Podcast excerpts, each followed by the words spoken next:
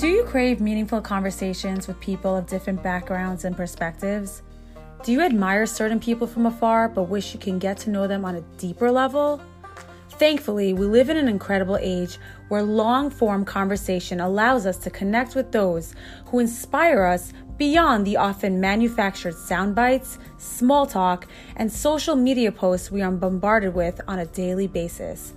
This is a podcast that seeks to provide you our listeners with refreshing content from a variety of inspiring guests, a place where we can truly hear their stories. I'm Karen Corin, and welcome to Soul Sessions with KK. Hey everyone, welcome to episode 25 of Soul Sessions with KK. My next guest is Dr. Shoshannah or Shana Frydman. She is the executive director of Shalom Task Force. Shalom Task Force, their mission is to combat and prevent domestic violence and abuse. And it's also to foster healthy and safe relationships. Now, when you think of domestic violence and abuse, you might automatically think that it's physical. But Dr. Frydman speaks to me about how it's not just physical, that there's many, many different forms of abuse, and there are lots of warning signs. So, whether you're in a relationship or not, or you're dating or not, this episode is so imperative for you to hear because it can prevent an unhealthy relationship for you or someone that you might know. This might be one of the most important discussions you will listen to. Shoshannah stresses the importance of education and conversation, and she encourages all of us to talk about these difficult subjects because we are all ambassadors. Shalom Task Force is a powerful resource in the Jewish community, and they're just a phone call away. If you find yourself in a troubling situation or you're just like not sure if there's a red flag or not, Shalom Task Force is here to help you. You can call, text, or WhatsApp their toll free line at 888 883 2323. They're completely confidential. You can find many resources on their new and improved website at www.shalomtaskforce.org.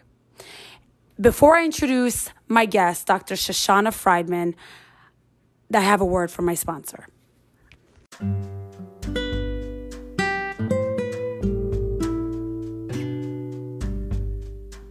This episode is brought to you by Neon Bleau, a trendy and affordable marketplace for all your home goods and fashion for the whole family. Go to www.neonbleau.com. That's N E O N B L E A U.com. Subscribe to the email list and save 10% off your first order. Check out at Neon Bleau on Instagram as well. And without further ado, I would love to introduce my guest.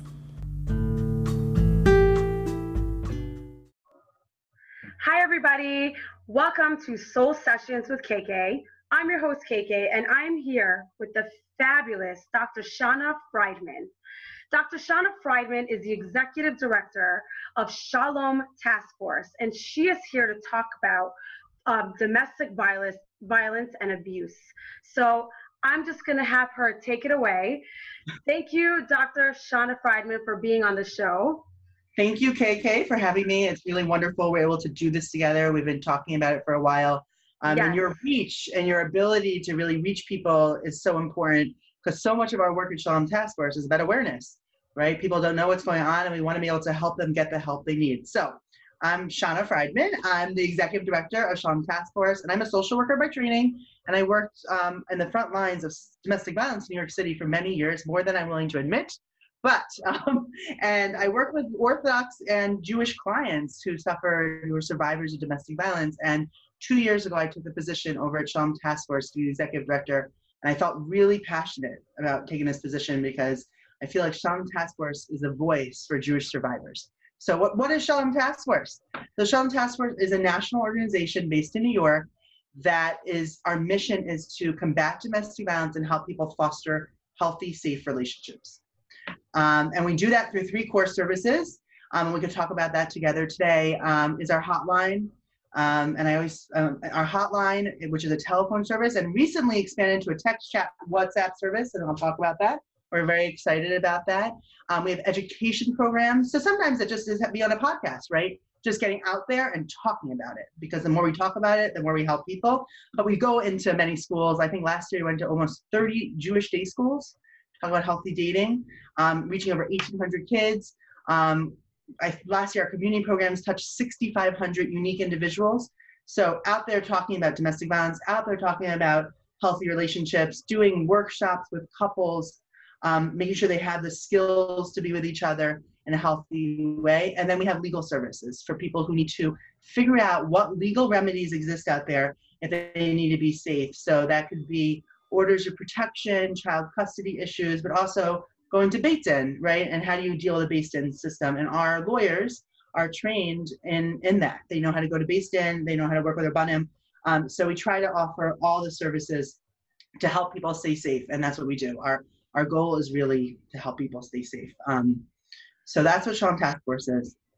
So I know you've been an incredible resource for so many Jewish women. Do you also cater to non-Jewish women? So we will we'll serve anyone who approaches us, but the re- reality is, and you'll see this throughout the United States, and, and it's interesting, we're funded through the federal government for this, is for an underserved community.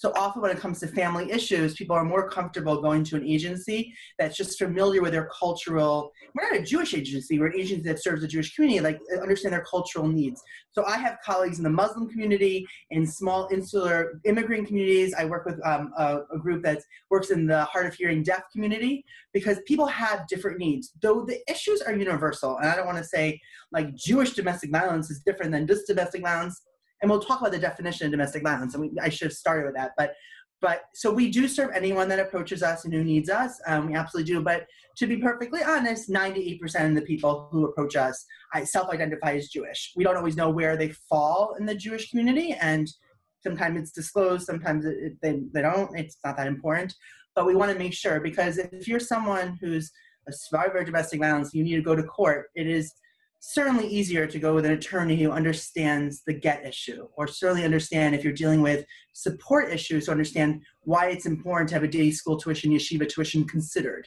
Where if the lawyer isn't even aware of why that's important then it's much harder. So but certainly they can help. I'm not saying they can't but that's really our our focus is um, making sure that those who wouldn't go to the other services have a place to come. Mm-hmm.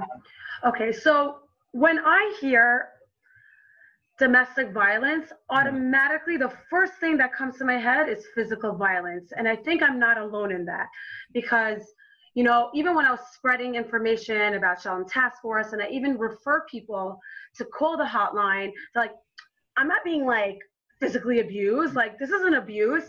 I said, this has nothing to do with, you know, physical abuse. There's, it's much more than that. There's a lot of nuance. So can you just explain to the Absolutely. audience what it, abuse means? So, so important to understand that. So I think all of us, right, when we hear the word domestic violence and the literature will talk about intimate partner violence or spousal abuse, we think of black and blue marks, right? That's what we think about because that's like the obvious one.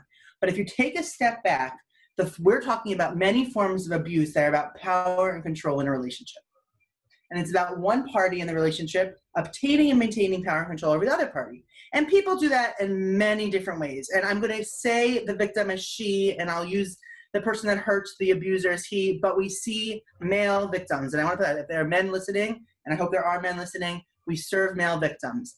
So, um, but you know, just the, the, the reporting is, is typical. That's just so you know he can use many forms of abuse, and I kind of think that as the toolkit of the abuser, right? So there's the physical violence, right? But we really the West, West best way of visualizing is like this circle, and it's called the power control wheel, where power control is the central dynamic, and the other be these behaviors empower that, right? So it can be verbal, emotional abuse using language, isolation, big, big red flag, right? Keeping her away from resources, sexual violence. And, and that's also often misunderstood because there's an assumption within marriage, and we're talking about a community that marries, right? That there's an assumption um, that there can't be marital rape or sexual um, abuse, and there can be, and there often is.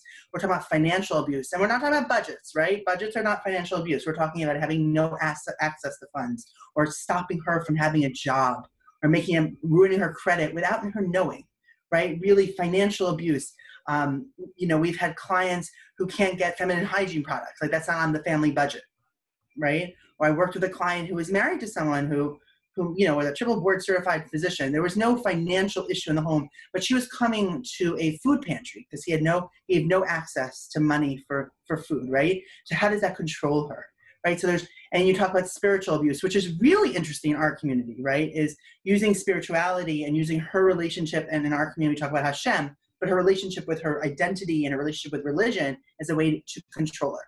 So you know you can think of different ways. Examples i've seen is um, you know there is the, the sexual coercion or or force during the nida time when you know it isn't acceptable by by halacha by jewish law to have sexual relations but there so that's very extreme so it's both sexual and spiritual but there are things like not letting her have money for food for shabbat and her sense of being able to prepare for shabbos and her sense of identity as a jewish woman right not allowing her to have relationships with her parents and her feeling that she cannot be mechabed she cannot honor her parents, right? It ruins her relationship. And there's a lot of these examples. And the get issue, certainly, right? The idea of withholding a get is the ultimate form of spiritual abuse, where they can remain spiritually married. He has that control of her, does not give her the ability to even date in the community because of his power and control. And we've seen many cases, unfortunately, where there's a civil divorce. They're not married in the eyes of our country, but there he has control. So we're talking about, I, I talked about financial, emotional, verbal, spiritual um, now we have cyber abuse digital abuse right um, yeah and this is like one of those ones that are really interesting. Those of us have kids and my kids are young i'll admit but those of us who have kids or teenagers with with um, phones we love the idea of being able to locate people right? But if you're being controlled by your abuser he could see where you're going. So if they're coming to see a therapist they'll know when they're going to the therapist. They'll know where they're going. Or all that technology we have in our homes um, I recently heard a speech by a, a, survivor who talked about how her her um, abuser used all this technology to record everything. So she had no privacy. She, he would keep noise on when he was away on business trips in the house, so she couldn't sleep, and there was sleep deprivation. So using technology, getting into your text, you know. So there's a lot of cyber abuse. Um, so there are a lot of examples of different types of abuse using children, using community. Um, so we have to move away from being physical physical abuse being the only definition physical abuse exists and certainly that's the highest fatality risk right so if we're talking about a safety assessment i don't know if it's getting too mm-hmm. graphic we're talking about really fear for people's life you know we really do review issues around like physical abuse because that's what leads to unfortunately you know severe harm injury god forbid death but when we're talking about the dynamic of living in an abusive relationship there's typically many forms of abuse going on. Um, I'm sure I forgot a few on my, my wheel, but you know, check out our website. It has all that information. It's on you your know, website. Got it. I want to look at it. When you look under what is abuse, we really need to, as a community, move away from that because then we could validate people's experience. I recently ran a supportive support group. I called it supportive conversation, an online one during COVID for eight weeks for women who identified as um, being an either they've they left an abusive relationship or they're alone in COVID in an abusive relationship and I said, the question of the week was, what do you wish other people understood about domestic violence? And the answer from all the women was like that it's not only physical. That is what people want. They want people to understand. The women, the survivors themselves, and we call them survivors even if they're still in a relationship, the survivors themselves want people to know that I don't have to be black and blue to be in a relationship in which I'm controlled and I have no sense of identity. So um, yeah, I mean, I think that's really important. And so that also plays into like, how do you like, what are the red flags then, right? Yeah. How does one know? Right, how does one know? And you know, sometimes you don't. And I'm sorry to say that sometimes you don't. So we put out there like, if something feels wrong, then let's deal with it early in the relationship. I love your cup. That's fabulous. Okay. about this hard stuff. I need my tea.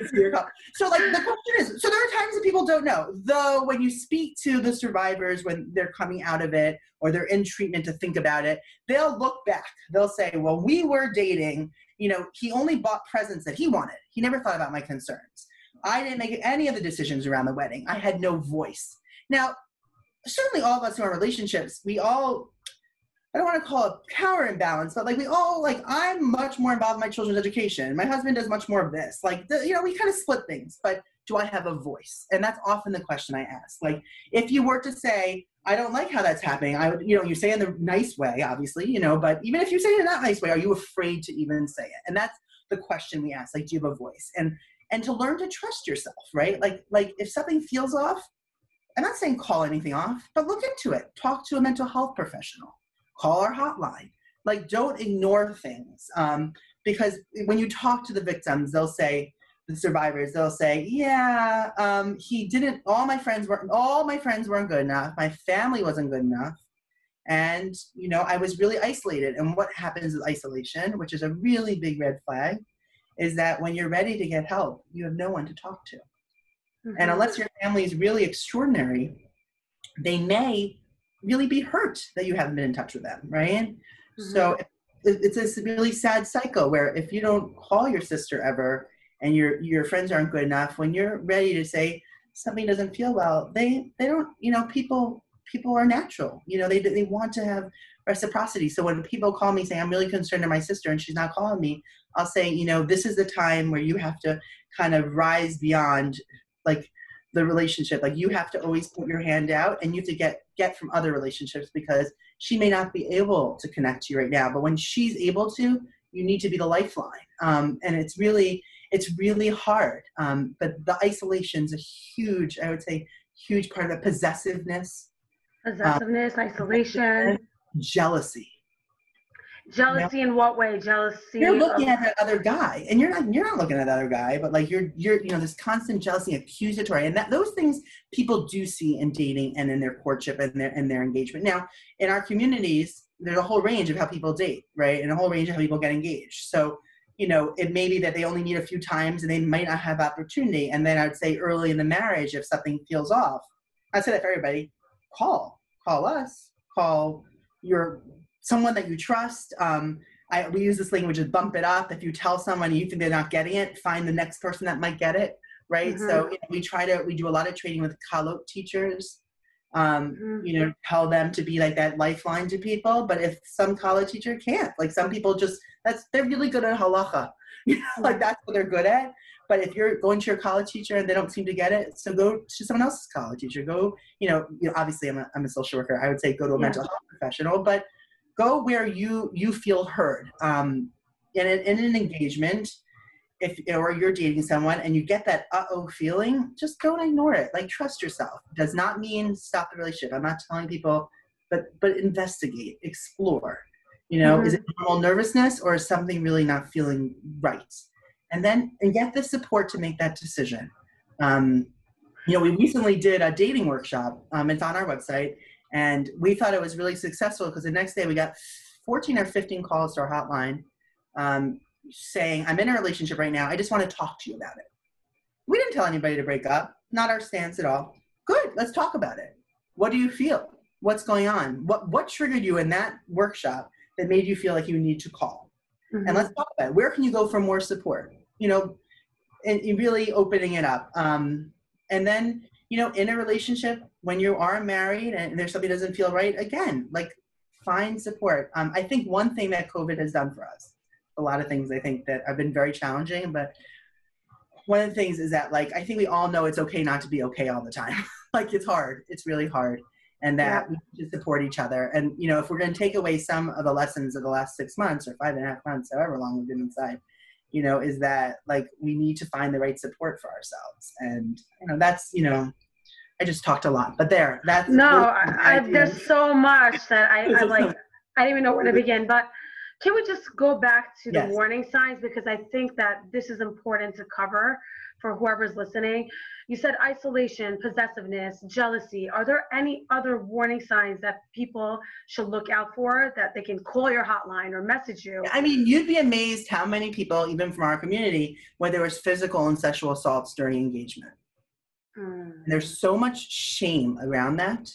There's such deep shame that they, they hold so much responsibility around that that they don't call and to know that whatever you do it is not your fault is it because is it shame because they're scared they don't want people to know they were physical like a lot of times it's like, well, I allow, right, if I allowed myself to be shomer, not shomer to X, right, and you can't see my hand, X, and you know he pushed it without my, and I feel bad that we went to Y and Z. I can't admit it because I allowed X, right? Mm. Or there's something about me, or even if I didn't allow it and he pushed anyway, there's something about me that allowed it, or now I'm kind of damaged. I'm not supposed to have engaged in that. And it becomes a cycle of such deep shame, right? That we're afraid to say, hey, this happened to me. Um, and I need help. And so many people I've worked with, there are, there are, I mean, there are the subtle signs of jealousy, possessiveness, isolation, you know, talking down to people, not letting her have a voice, no decision making, right? you're making wedding plans do you both get to make decisions those are if you do have an argument you do argue with your spouse and that's normal right how do you argue so those are those signs but we've seen like clear blatant signs and they will say in retrospect like there was but i didn't know who to tell i was embarrassed to tell i was afraid if i i pursued it i would never get married right and then i'll never have children so better to get mm-hmm. married, have a child or two, and I'll deal with it, which is not better. I feel comfortable nope. doing that. It's not better. Um, no, nope. it's really complicated. Um, certainly, if you're in the relationship, you have a child, the child's a blessing, and you can move. You know, but it, it you know, to make things harder. Yeah, it makes things very complicated. Um, so we certainly see um, those that in the relationship. And again, I know it sounds very kind of ambiguous, but like trust yourself. Like if something feels off I'm not saying call anything off, but I'm saying be curious of why it feels off. Is it because I have anxiety about commitment? Okay, be curious about it. Figure that out. Is it because he reminds me of my father who I have a bad relationship with? Okay, be curious, resolve it. Is it because he really is very controlling and disrespectful to me? Okay, let's figure out what the resolution should be. Um, mm-hmm. Um, but like you're allowed to be, you know, I, I, I think about that often. Like, why is it not sitting right? Um, and it does not mean engagement has to feel like um, fairy tale like. It doesn't, and it isn't. And if people are real about it, it's not. But um, you know, is there dread? Is there you know true discomfort? What do you think of people when they're experiencing these things that instead of going to a qualified professional, they go to let's say their mom or um, someone who's biased, like someone who like wants the relationship to happen, who thinks it's like perfect, or they go to the rabbi or the rabbi's wife. Right. You know? I mean, listen, I don't want to. I don't. I think everybody. What's the best? Uh, I think it's hard to get good guidance from someone who's very, I mean, we talk about Nogea B'Davar, like who's really in it with you. That doesn't mean they can't be part of your support system. And certainly we can have another conversation or about like, how do you be a support system? And I don't know that we'll go there today, but like, you know, but it is, you, you want to go with someone who can give you perspective, right? You want, you want to be able to share your, your experience with someone. Um, mm-hmm. um, and people have a hard time seeing. Now, I think it is so scary to talk about domestic violence. It's still one of those things that really um, is so scary. I spoke to someone very recently, you know, um, who's cl- within my world, um, and she was sharing that a family member was going through this, and I, I stopped the conversation. I want to say, you're not the only one that has called me. Like, like it's, you know, it's everywhere. It's not mm-hmm. only in in that community or that community and you fill it in because I don't want to do that. But like that's the standard. It'll be like, oh, it's in that very da da da community. No, it's in your community. It is. And once you start seeing it, you see it everywhere. Um, and you'll remember these stories as a child going, oh, that's what really happened in that family. Like it exists and not to stigmatize it, you know, that we right. all so so we go back to like who should you go to who's the qualified person listen i'm here as a licensed mental health professional do I do everything perfectly? No. Do my colleagues do anything everything perfectly? No. But we do have the training and perspective to help people think things through, hopefully with an objective perspective. Um, and and a trauma informed lens. Like we, we, hope that that's what my my are there incredible rebbitzins, rabbis, parents, sisters that can do that? Yeah, there are some really good people out there. You just want to make sure you're going to people who get it right? And that's where the bump it up. I was just said before, like if they're not getting it, move on. Like mm-hmm, mm-hmm. Not, doesn't mean they can't be really supportive about other things, but if they're not getting you, you know, right? Our our Jewish community has resources. We have. Yes. We're here for you. Yes. I have a question. Yes. Is there a certain type of person that attracts this type of abuse? You know, you hear it all the time, like oh, because they're codependent, quote unquote, mm-hmm. they attract another codependent. Right. I, I always, I you know, know, I think there are experts who will talk about like the the makeup of the survivor and the makeup of the abuser, and I try to refrain from that conversation because it feels very fatalistic to me. right? Like mm-hmm. I'll often hear people say, well, he grew up in a home like that, so of course he did that. No. Like we all have either we call it free will, we all have self-determination in our Jewish world, we talk about bechira, however you, you know, you're perceptive of it, like right. you, know, you conceptualize it. So are there certain people, you know, will use this language of, you know, repeat or repair. A lot of times people either repeat a relationship they saw or they have to do some repairing or healing, right, to be in another relationship. Certainly that's true, but it is not an like perfect correlation. So my message to people around that is if you saw it in your house, it does not mean you're you're, you're destined for it.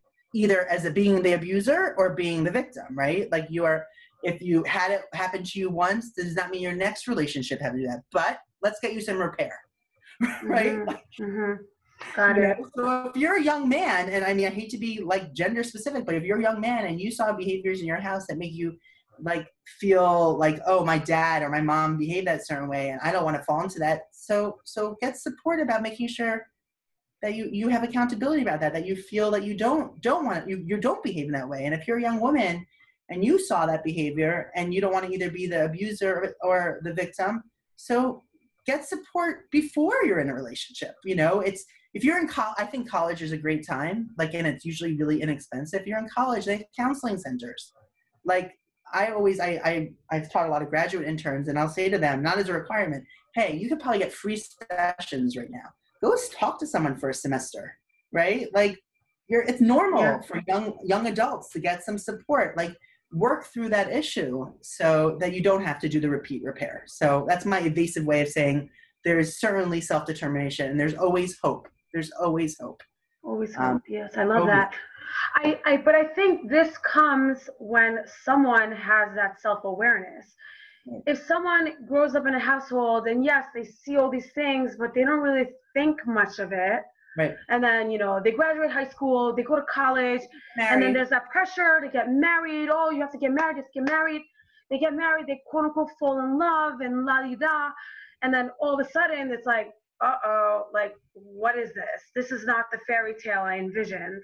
So, what do you advise to young singles before they're dating, while they're dating, to, you know, date productively and date with like that self awareness? So having me here today is part of that, right? We're giving words to things, and it really is. And we go into schools because we want, and we'll get, we want people, we want young people, young adults, and youth to have language for it. So we we get like you know the feedback on it will say like I never thought about my parents' divorce in this way. This is what happened. You know, like they, right, right, and we'll like have putting a word to it to give words to it. You know, Dr. Pelcovitz always says, name the monster is basically how we conquer the monster. Let's mm-hmm. name it, right?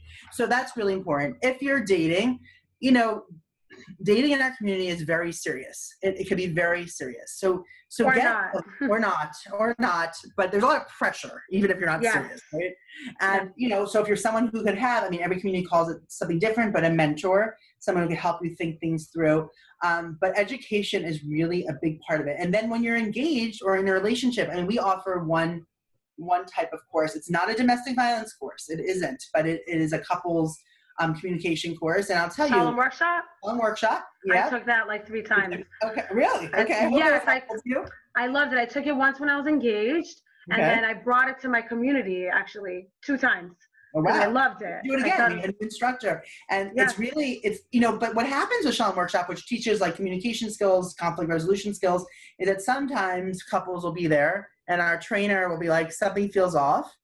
Mm-hmm. And the trainer will pull one of them aside and say, listen, maybe you, maybe you want to explore something, not, not judging, and, and will help them get the others, you know, support. And it doesn't mean people should get breaking up or divorce. We don't tell people what to do but people need to see what's going on. People really, you know, we want to help people see what's going on and be empowered to make choices. Um, you know, I've certainly worked with survivors who have remained in the relationship for my longest standing one was probably 14 years. I worked with her. Wow. But you know, that was her choice. So our work, and I mean, we're talking almost weekly therapy, was about how does she stay safe in there and how does she feel empowered, as empowered as she can in a safe way. If that means you know, making the tea she likes sounds simple to you and I, but not being forced into things like that. That's how she was able to express herself. And then eventually she was able to leave the marriage in a fairly peaceful way. The kids had left, whatever that situation was. But that's how she decided to do it. Um, you know people make lots of different choices and that's really and we support anyone's choices but we want them to be safe and to realize their choices mm-hmm. right? There are there are choices. Um yes wow. be self-aware. We, we we should as a community anyway not domestic help people you know in that age range you know take some introspection you know? The end goal is not the wedding. The end goal is healthy marriages. Healthy marriages is the end goal not the wedding. Right? The wedding is I tell my colleagues all the time good for you right? Like, all the focus is on the wedding and i'm saying that's not the goal. That's just the beginning. not, it's really celebration. Right and it's beautiful. You should enjoy it and you yes. should feel like a princess and beautiful. But the the real goal is when you can look back and say wow that was just the beginning and things are, are good. Things exactly. are good. We, we know how to fight. Yes. you know and we, and we know how to get along and we can laugh together and we can get through those hard times. Um, so so you one thing i notice with people um, you know i hear quite often through different circles like i never fight with my husband. Like i never fought. Like oh like we're fine. Right. So what do you say about that the no conflict type of marriages? So is that problematic do you think it's even true? Like can that possibly be true? I mean i, I do know of someone really? who yes i know someone who um, had to break off a relationship and she said they never ever fought. So, so when they broke the relationship, everyone was surprised. Right. Like they didn't see anything. I don't know that I have a comment about that. Like, I mean, okay. I mean, like, I don't know that that's the goal either. Like a no conflict relationship. I mean, there would be probably theorists out there and therapists say, well, that, there's not a lot of energy there. I wonder what that's like to have like none of that. There, te- some level of tension is not particularly bad. Bad. You know, there's like right. a the same way some level of anxiety, like some level of being curious about each other's differences. Like that's how like Gottman would talk about it, right? Like right. how to be curious about each other's differences. There's no research to say that people who are different have worse marriages. Sometimes they have better marriages. So I don't know if there isn't. The no way you fight. It's the way you fight. There are the there will fight, be arguments. Right. The way you fight, the way you can respect each other, hold each other in those ter- those really hard times. That's what. De- determines a marriage it's not um you know but i what really what resonated when you said that to me was like how and this is not a Jewish or Orthodox issue, is how sacred marriage is. And I think about this often mm-hmm. and how there's such like, there is this incredible like, tr- like, opaqueness around it. I don't know if that makes sense, but like opaqueness, opaqueness like there's no transparency, right? Like it, this is not. I mean, I think our community probably has it a little bit more just because of our our sensitivity, yeah. what we consider tznius or tzniut or modest, however you think about it. But I think that there's such sanctity and like kind of like value to the idea of marriage that sometimes there's there's no transparency of like really what it's like and people don't tell each other no. like how many times do you actually tell your friends i really get i really with my husband this weekend i'm sick of him you know like nobody says that but how many of us have experienced that like right. you know i mean there I was, are people that do yeah, are very like, comfortable right but we don't really talk that way and maybe we shouldn't i'm not saying we should but like i don't think people are real in general about um, the the challenge of being married, the beauty of being married, but that, that there's challenges, and we don't know what it's like. I mean, it's mm-hmm. different for all of us, right? Um, it's very different for all of us. But I think when someone says there's no conflict, I kind of wonder, like, well, yeah. okay, I don't know what that means. Maybe you're just both kind of like we never ever fight. I'm like, okay. okay. I, I think we have one friend that said it to me, but I was kind of like, they almost fight about not fighting. I'm like, just have a fight already. Like, and I've said that to right. Like, come on, go ahead.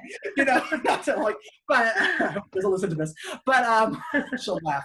But I mean, I, I don't think that that is the ideal. But I think, but I do think that part of like the challenge around domestic violence and getting help or when there's other problems like other real problems is that we don't talk about things my my my doctoral um, research which is not the conversation for tonight was around people's kallah class experience and their first experience of intimacy in their marriage right so how do traditional orthodox women experience learning really their sexual education and their first experience being sexually active and that transition and one of the themes i discovered is that people don't know what to expect okay and but at the same time they don't go for help for a very long time because they mm-hmm. are so mm-hmm. fearful. And we're not about domestic violence. We're talking about you know sexual discomfort and pain. They're so fearful to even say it to anyone, right? Like they did, you know. And if we would just say, and I think I'm sure you as a kallah teacher does say that, and many of the more equipped kallah, kallah teachers say, like for some people, it's it's it's painful beyond like you know normal adjustment, and we and these are the different things that could be and you need to address it like you deserve to address this you know, Yeah. right like, Yeah, of and, course. and i think those kind of when we don't just say it out loud it's giving permission to have the whole range of experience then how can people come forward they think that they're just you know so if this is happening in my marriage and a fight feels worse than it needs to be you know um, where would i go just to say it out loud and that's what happens at shalom task force I, i've had the privilege over covid because of staffing and volunteer issues you know it's been we've had to pivot i take a lot of the hotline calls um, you take them? I don't always. You won't get me if you call, but and we don't tell people who really answers. But I could tell you that as executive director, sometimes I cover, and I, you know, I'm comfortable saying that. And um, people know I work there. And um, and a lot of times, the the very courageous people that call will say, "This is the first time um, I'm I'm able to share this out loud. I don't want to go anywhere with it, but this is what happened." And that's the whole phone call, Mm-hmm. you know. Wow. But just saying it out loud gives it, you know, power, and you get to share it. Um, yes. Is it anonymous? So absolutely people- anonymous. No caller ID. There's no way of me knowing who you are unless you people don't have to say their They name do or not have their name. We do ask people to give us a name, so when we so they call back, we can look back so they'll have to tell their story. But we have a lot of Sarahs because everybody just picks a Jewish name. Mhm. Like we really know absolutely nothing um, about you unless you you choose to share something. So it's completely Got it. Um, and the you know the advocates that answer are will never tell anybody that they're on the call, so you'll never know who it is. I feel comfortable sharing I am because I'm an employee, and you can see me on the website. But I'm also a licensed professional, so obviously um, absolutely confidential. But we um, we yeah, and people it's really a lot of times people just calling them for the first time in their lives saying uh oh, something's wrong. I don't know where to go. And we're like, well, we're here for you. Just what's going on? What made you call today? Right? And are they able to call multiple times? Many times as they want. So Now, it's like a therapy different. session in a way? No, not therapy. It's Not not, therapy. therapy. It's not. It's supportive listening. It's often safety planning. It's referrals to therapy, but it's really much more on validation, supportive listening, and direction. Mhm. You know, like this is where you can go. This is one way of thinking about it. This is a book to read. Um, but we're certainly not there as mental health professionals, though some of us may be. Um, and you call as often as you want. Um, you may get someone else answering because people are on different shifts. Um, and if you did share a name, they can find your record, but you don't have to tell them you called before. Or they might not be able to find it in that moment, and that's okay. You could just share what you want to share that day. So, um, so I, I mentioned before with COVID. Um, so unfortunately, there's been a real increase of incidences, and we can imagine why because people are trapped at home, and that's Yeah. not an excuse for it. But people who are already kind of in the abusive continuum seem to have have increased, and so we opened in the last few weeks uh, a text chat WhatsApp line. Yeah. Um, that's only answered by staff at this point. Um, and it's been interesting because it's been a way for people who, who, for whatever reason, can't say it out loud. Either they really don't want to talk about it at home, they're afraid of someone hearing, or they're just not ready to say it. There's something about that to, to text and um, what's going on, and they're in, in touch with people.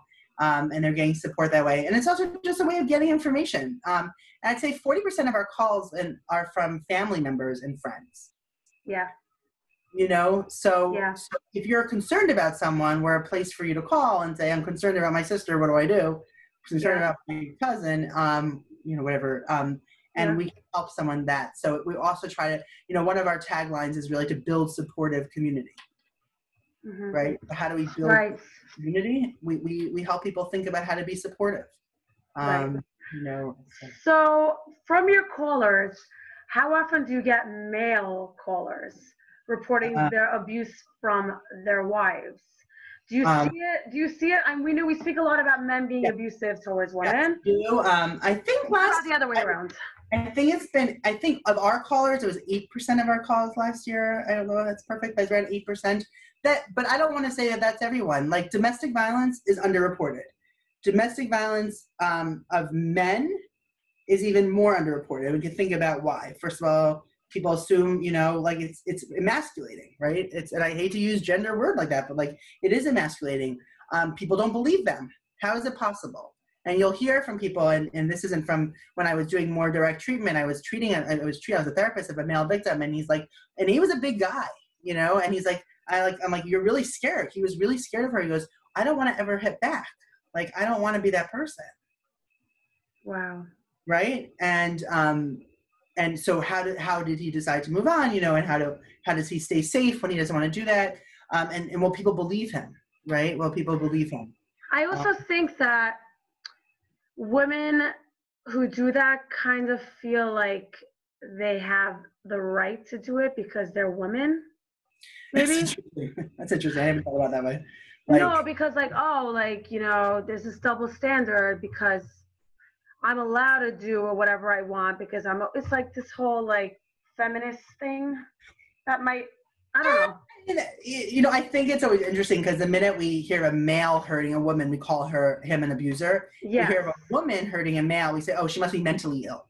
That's yeah. the typical thing, right? Like there's an excuse for her behavior, but his behavior is inexcusable. Both behaviors are inexcusable. Got it. Yes, right? exactly. It's inexcusable. And if you happen to have a mental illness, right, either male or female, treat your mental illness. Get the support you need about your mental illness. Do not be abusive. And if you happen to have a mental illness and you're being abused, that's not a reason he's he or she's allowed to abuse you. And I've seen that also when I've worked with patients who've had severely and persistently mental illness. They had their own diagnoses prior to the marriage, and as if that's the reason they deserve to be abused. No, I don't care how mm-hmm. mentally ill you are. You deserve you deserve treatment for your mental illness, and you deserve not to be abused. Um, right, and, right. and there's no excuse. There's there's there is no reason. Like COVID is not an excuse. Substance is not an excuse. Unemployment is not an excuse. Now they're all risk factors. So that's you know, yeah. but none of that is an excuse for someone hurting someone else. And we would say that to our kids. Like you know, we have young kids. Like it doesn't matter what someone does. We don't. Exactly. Hit, right. Exactly. Right. We don't. We don't hurt. We get support someone else to come in, and and that's you know something we we have to hold everybody to that. Um, have you ever seen a situation where the, I mean, maybe many situations that the abuse actually got worked out? Um, or does it always end up in a divorce or separation? Not always end up in divorce. I would say many times it does not end up in divorce. Even um, with like physical abuse, years you know, of abuse. No way of knowing. I mean, like on um, like on a real like prevalence study kind of idea. We had no idea really what exists out there. Listen, I have a very skewed vision and I'm very aware of that. Like people who have come to me, I'm often the therapist of last resort. They've already gone to Shalom Bayis therapist, they've gone to good couples counselor, and then they're coming to me. So my view is I see a lot of people who have already separated and divorced. That is not what exists out there. People live in lots of different situations and they're excuse me, they're like entitled to live in any situation they want and be as safe as it can be and get support. Can it be worked out?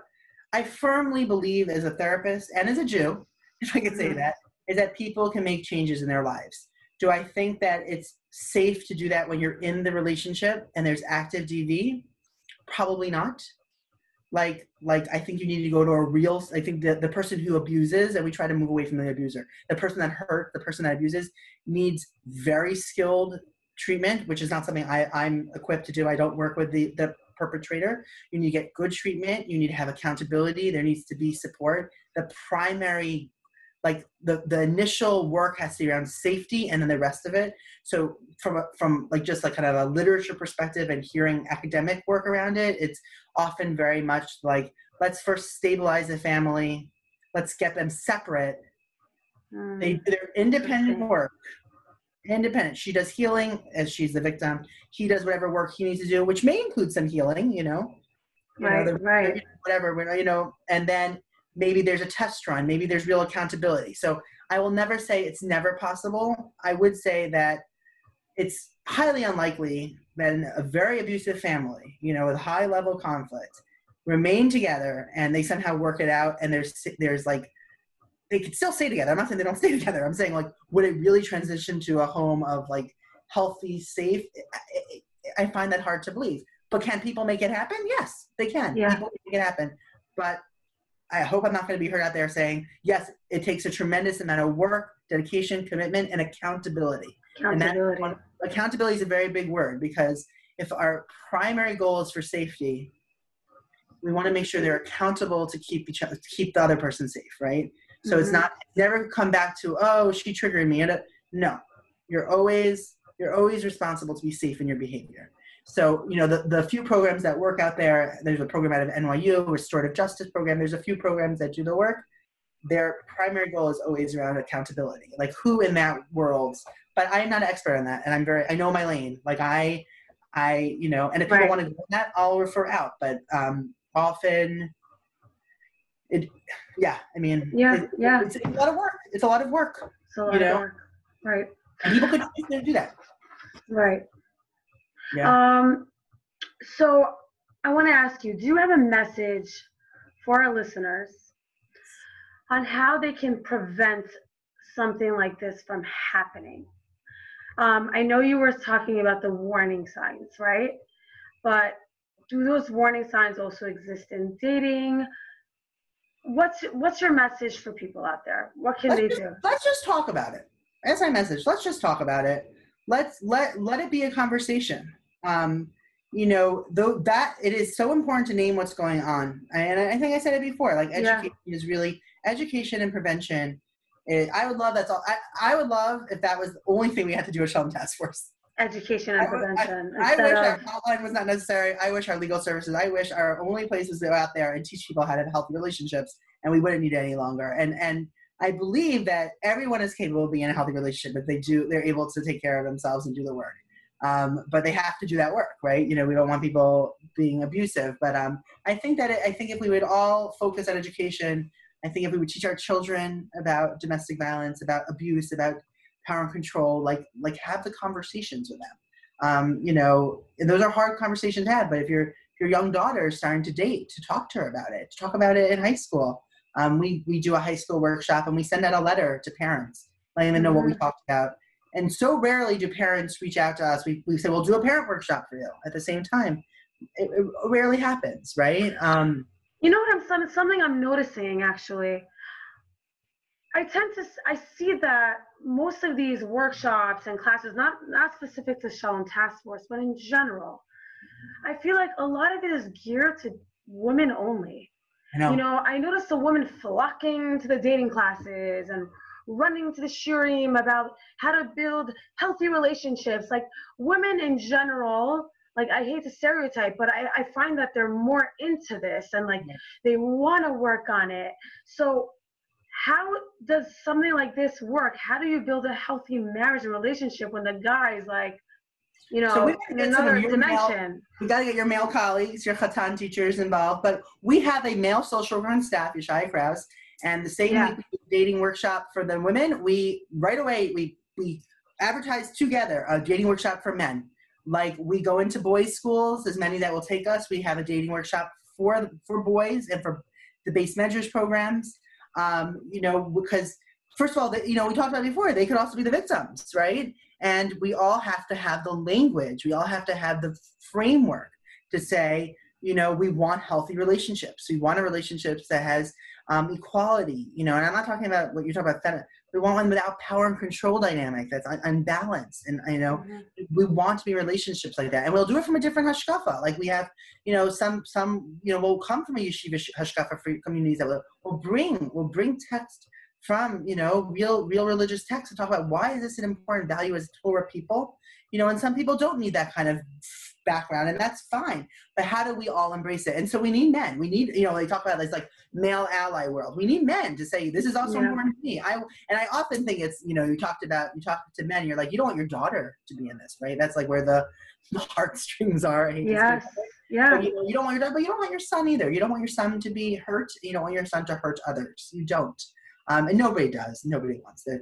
Nobody wants that. So how do we give you tools do we right. you invite us into your beis medrash invite us into your school you know um, let us do a dating workshop when you know young men are starting to date after many years of learning and you know matters in the community they have very little experience working with, like talking to women mm-hmm. they really don't right and like how do we help them think about it like how do you yeah but then vice versa on like the other communities who are less mm-hmm. religious maybe they do talk to the opposite gender, but and, and there's same learn, instances. It's not the same, and I'm not saying it's more in one. And they don't know how to respect a woman, right, you know. So like, how, right, and how do we help them talk about women? How do we make sure they don't objectify women? We need to have right. these conversations. Exactly. And, and all of us, as and I we're all community leaders. We all have people that we have impact on, right? We all can be ambassadors. So when you hear a podcast like this and you bring this up, right? You bring this up.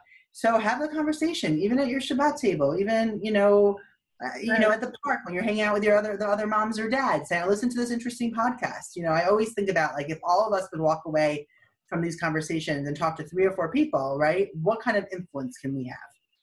right? What is the ripple effect? Um, and you know, it's not only domestic violence. We think about substance abuse, about sexual assault. You know, if we're just willing, you know, the same thing about marriage. We're willing to just be real. Like it's going to yeah. exist in every community. Let's just make it work talk together. about it. Yeah, you know, you know, it makes us better. I don't. It just wow. It makes us better. I don't know. Thank you. Anna, thank you. You are so wonderful. And God bless you and Shalom Task Force and everything good that you're doing for the Jewish community and all yeah, minority communities. Shalom Task Force is like a beacon of light for everyone. Guys, how can people reach you? So our website's great. We just redid it. Team, come look at it. It's a great reference. Um, www.shalomtaskforce.org. And I have to read the numbers because I get, I always but it's um, you call us either at 718-337-3700 or our call text WhatsApp line is 888-883-2323. 888-883-2323. We are not 24-7. Um, if there's an emergency like that, we can't, you know, we don't manage that. Our text line's open Monday through Thursday till midnight. So we are open a lot of hours. We get back to people if they want to be get back, We want to get back um, so call, text, chat, WhatsApp. Doesn't have to be an emergency. Just be if you want to just kind of talk it out with someone that will give you some perspective and listen. We're here. We're here for you. Amazing, amazing. Thank, you. Thank you. Tizku L'mitzvot. This is wonderful organization, and I really, really hope whoever's listening to this, and if they see anything and they just want to talk about it, it doesn't have to be domestic abuse per se, but even just something that they find problematic in their relationship or something that they're unsure of and they're anxious about and they don't know who to talk to, they have Shalom Task Force as a resource. So thank you so much again. Thank you. Thank you. Real thank pleasure you. to be here. I'm happy this worked pleasure out. Pleasure was all mine. Thank God. Thanks again. Yeah.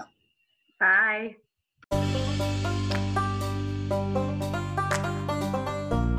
Hey, thank you so much for tuning in to Soul Sessions with KK. The goal of this podcast is to awaken your soul to different perspectives, perspectives that might be very, very different from yours. And I really, really admire the quote from Pirkei Avot, Ethics of the Fathers, that says, Who is wise? The one who learns from others. That is the goal of this show, for us to learn from other people, because that's what makes us wiser and better people. Anyway, it would mean the world to me if you can leave a review on my podcast. And also, if you want to learn more about what I do, you can check out my Instagram page at coach.kk. See you later.